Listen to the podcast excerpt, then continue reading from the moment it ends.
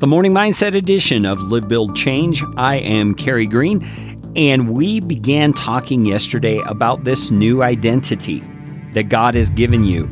And it is vital that you understand the new identity that God has given you if you're going to live in a way that experiences the new life He's provided and brings great glory and meaning and purpose to your life. So, today I wanted to talk to you about the concept of being born again. We heard that term a lot back in the 70s and 80s. It was used a lot. Are you born again? People would ask each other. And I think the term has come to be something that's used without really a lot of understanding of what it actually means. The phrase comes from John chapter 3. And Jesus was speaking with a man named Nicodemus, who was a teacher of the law, so to speak. He was one of those guys who was very religious. And yet, he came to Jesus to ask him questions because it seems like Nicodemus was starting to be intrigued by Jesus. And so Jesus tells him, You have to be born again. And in the Aramaic, which is what the Gospels were originally written in, the word Jesus uses actually means born from above. So he's not talking about an earthly birth, he's talking about being born spiritually.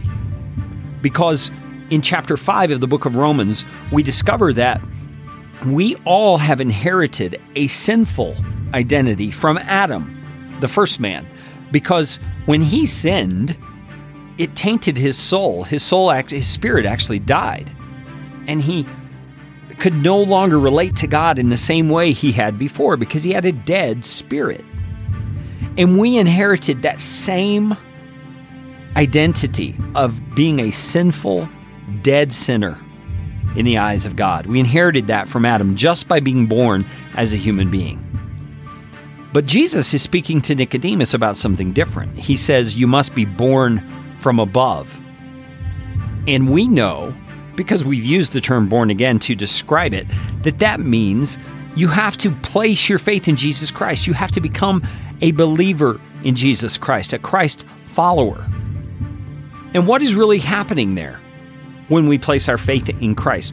Well, think about the words place your faith in Christ.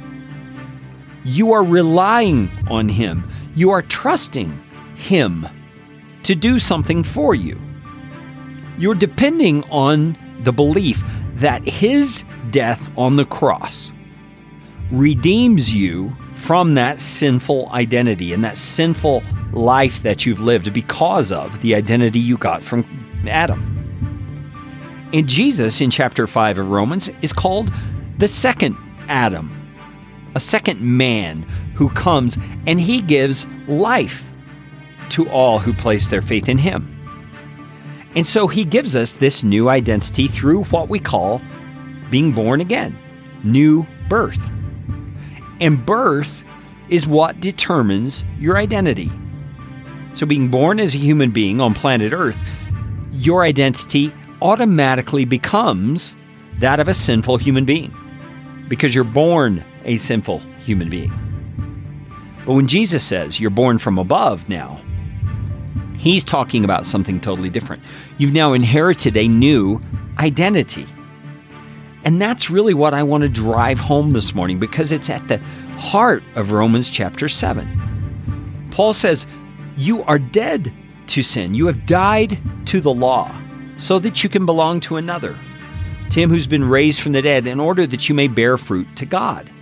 He says, For while we were living in the flesh, our sinful passions aroused by the law were at work in our members to bear fruit for death. But now we are released from the law, having died to that which held us captive, so that we serve in the new way of the Spirit and not in the old way of the written code.